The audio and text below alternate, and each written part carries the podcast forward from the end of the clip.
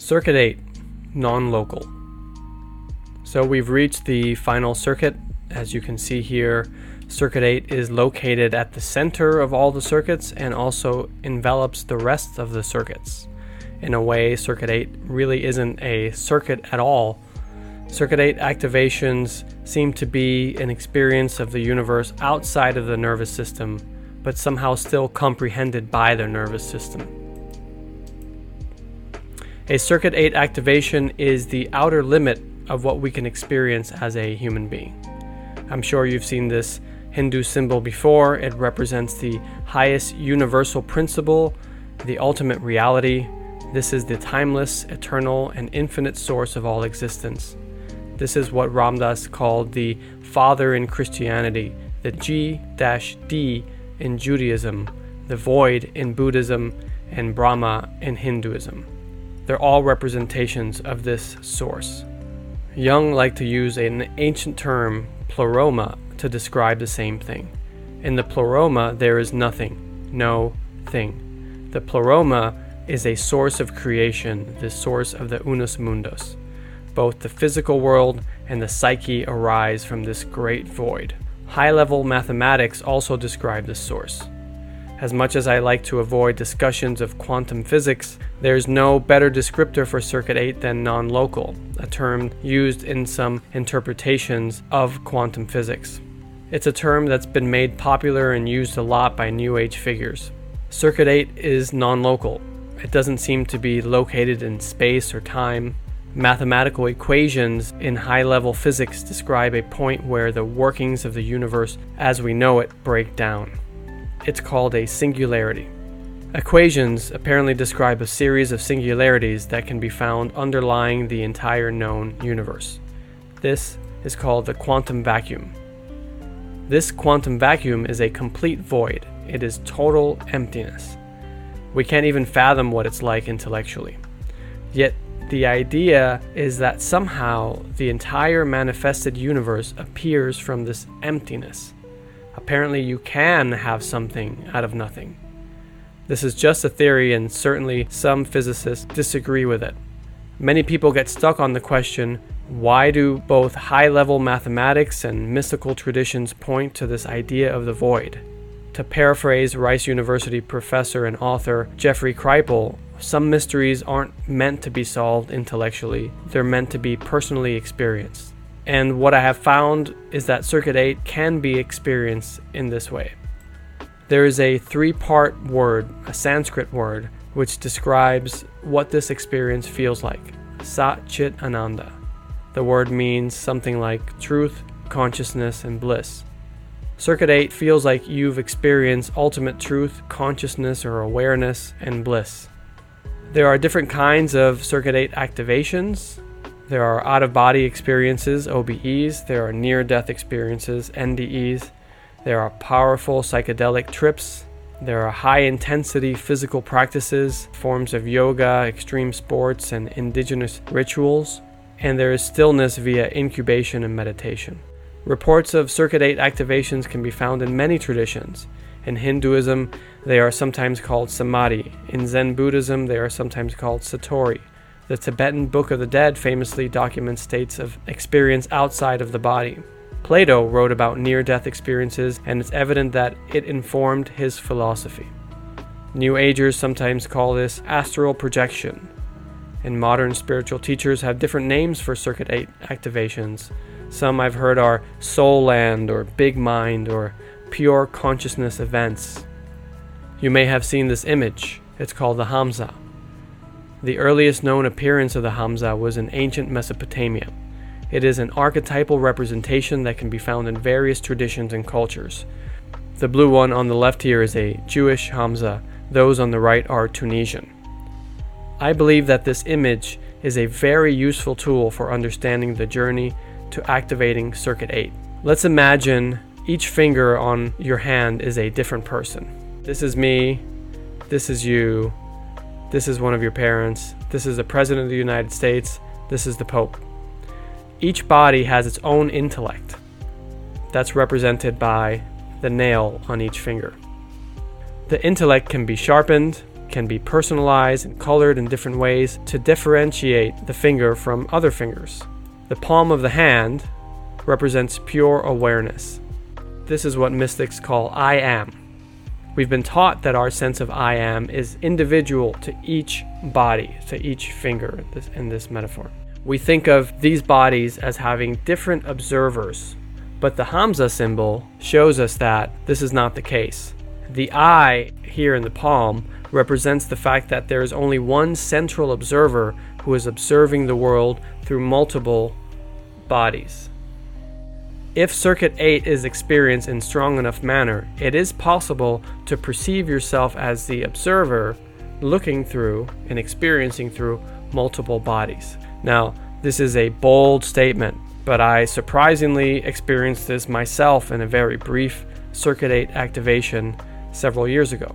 After that experience, I understood why Hindu guru Neem Karoli Baba pointed at a group of people eating once and said, Look at me eating through all my mouths.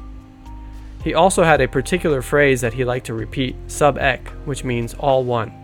Hinduism, in particular, seems to produce people that are highly adept at navigating Circuit 8 activations.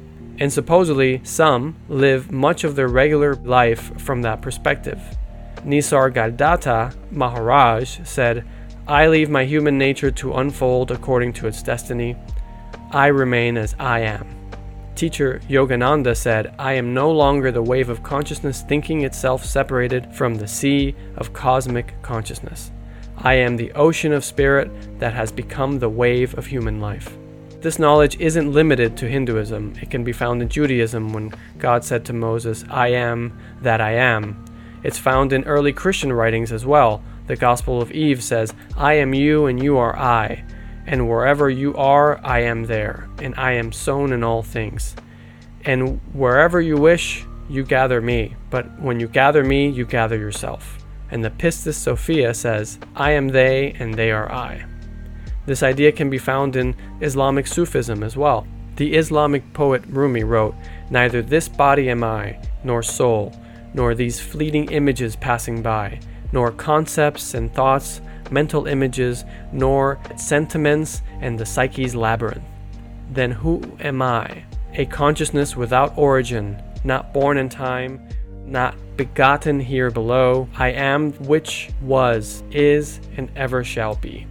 This all seems related to a concept of anatta in Buddhism that says that individuals don't have an individual permanent underlying substance that can be called a soul. Anatta is a void and source of all things. A Circuit 8 activation can lead to a new awareness of and relationship to the body. This awareness helps us realize the truth about human bodies. Using computer metaphors, again, uh, bodies are the local hardware. The software is non local, it's in the cloud. The body gathers and processes some information, yes, but the source of awareness isn't generated in the body. A Circuit 8 activation can provide you with the realization that you are not located in the body. You are only using the body to experience the world of space and time and matter. The body can be understood to be like a fruit hanging from a tree. It develops, grows, ripens, and eventually falls off the tree and decomposes. You, the observer of the world, are not the body. The tree of life is eternal. This image is a medieval representation of the tree of life, which I saw in a hypnagogic vision back in 2016, and I didn't know what it was. Jung said that we shy away from the word eternal, but I can describe the experience as the ecstasy of a non temporal state in which the present, past, and future are one. One is interwoven into an indescribable whole and yet observes it with complete objectivity. End quote. An experience of Circuit 8 generates a sense of truth and perspective. Abraham Maslow, known for his hierarchy of needs, spoke of what he called the quote, peak experience, which to me is yet another term for a Circuit 8 activation.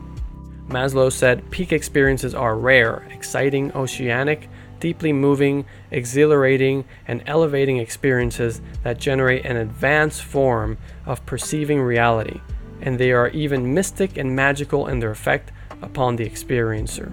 End quote. From this vantage point, there is a breakdown of what society has told you about who you are. The truth is much larger than you've been told, and more expansive.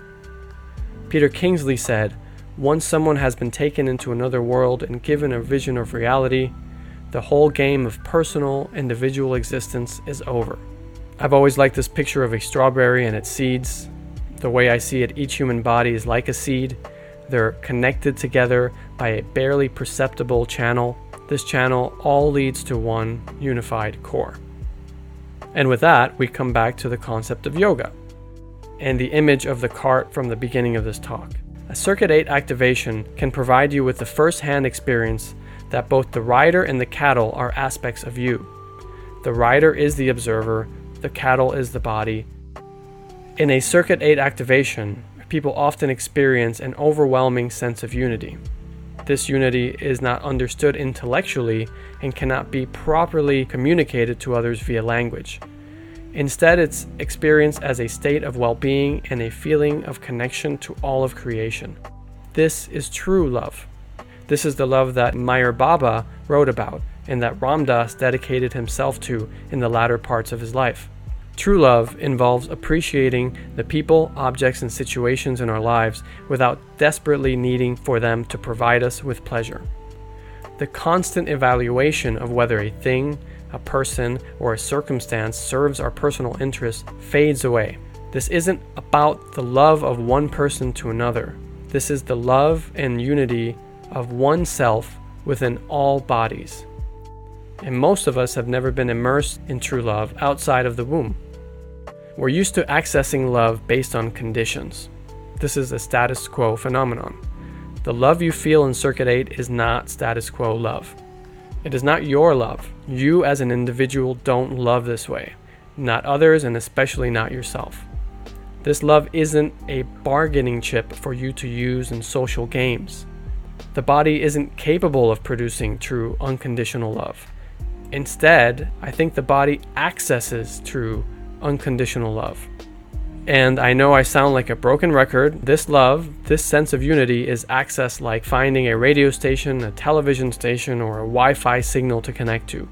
The body acts as a receiver, capable of tuning into the eternal source of love that's always transmitting. Now, this sounds pretty amazing, but don't let me oversell it. A person's experience of Circuit 8 can vary greatly especially if the person has no preparation for such an experience. Circuit 8 activations are highly subjective and can happen under a variety of different physiological and psychological conditions. It's hard to predict what a person will experience and how it will affect their life afterwards. There is a Zen saying that describes how highly prepared meditators handle a Circuit 8 experience. Some call this enlightenment. Before enlightenment, chop wood, carry water. After enlightenment, chop wood, carry water. This saying means that your day to day life doesn't necessarily change, only the perspective from where you live changes. This Zen image is a symbolic representation of that process. The Taoist idea of Wu Wei is similar. Wu Wei is action not based on motives of gain or striving, but instead action that is somehow spontaneous and natural. U.G. Krishnamurti, an anti guru figure, often confused with his more popular namesake, often said he had nothing to teach anyone. He simply lived in a natural state, and that was all there was to it. It is true that many people who have experienced Circuit 8 activations through NDEs and other types of out of body experiences report positive after effects. Some people report feeling like life is safer and less serious than they previously thought. Fear of death becomes less of a problem for them. But sometimes people aren't changed at all, or sometimes people become more uncertain and more afraid than before the experience. These people may not have been equipped with the right mental maps to understand what happened to them the experience might have been too overwhelming or scary. Some people may cling to unhelpful or even harmful ideas about what happened to them. Ideas based on their religious upbringing or zealous dedication to materialistic science. And even the most positive Circuit 8 activation experience doesn't exactly provide clear answers to the big questions about life. Circuit 8 activations bring us face to face with the ultimate mystery. This mystery can be encountered via experience, but cannot be known through the rational intellect. I'm of the belief that it is not possible for living human beings to know or experience what lies beyond Circuit 8. The nervous system is not capable of that. Okay, so one last Jung quote, because I'm such a Jungian that I, I can't help myself.